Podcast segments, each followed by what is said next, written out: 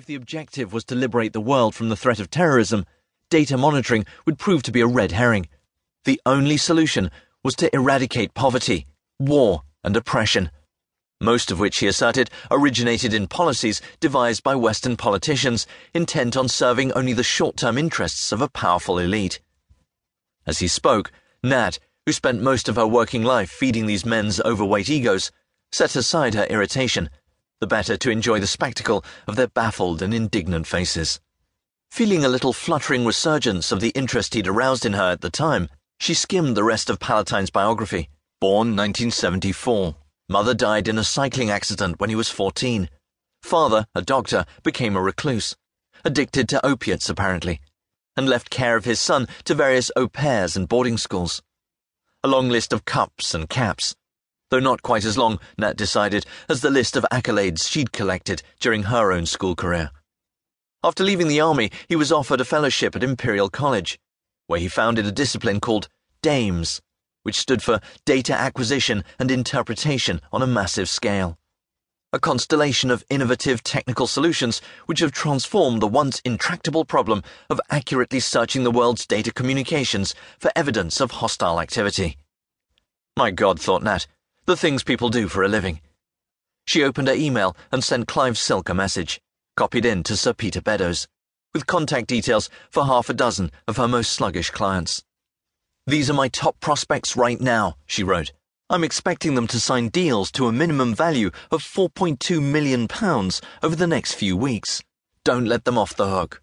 On her way out, she dropped in on Sir Peter and told him that time was of the essence, and she was taking the late afternoon flight to Marrakesh where Claude Zender was based. Well done, Natalya. Report daily if you wouldn't mind. I'm sorry this thing has blown up.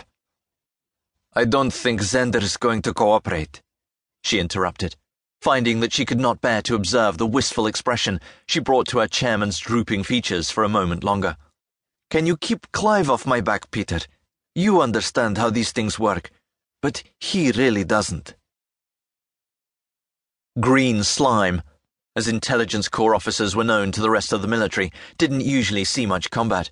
But in January 1999, Captain James Palatine had been assigned a no contact operation with an SAS unit in Kosovo, which turned bad.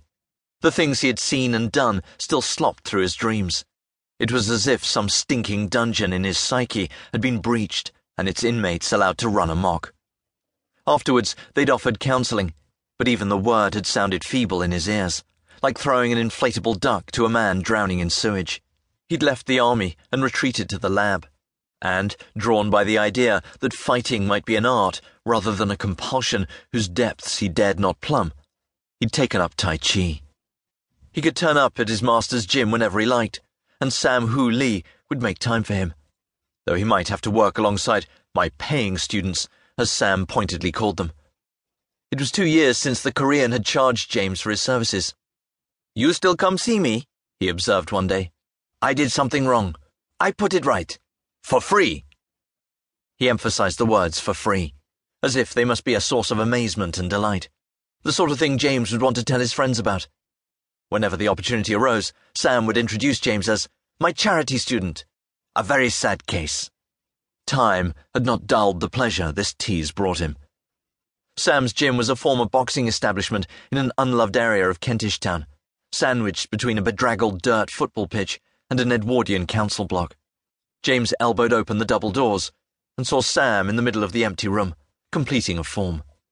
Beneath his feet, a hundred and twenty square yards of sprung oak floor gleamed with the luster of a racehorse's rump on a hot summer's day.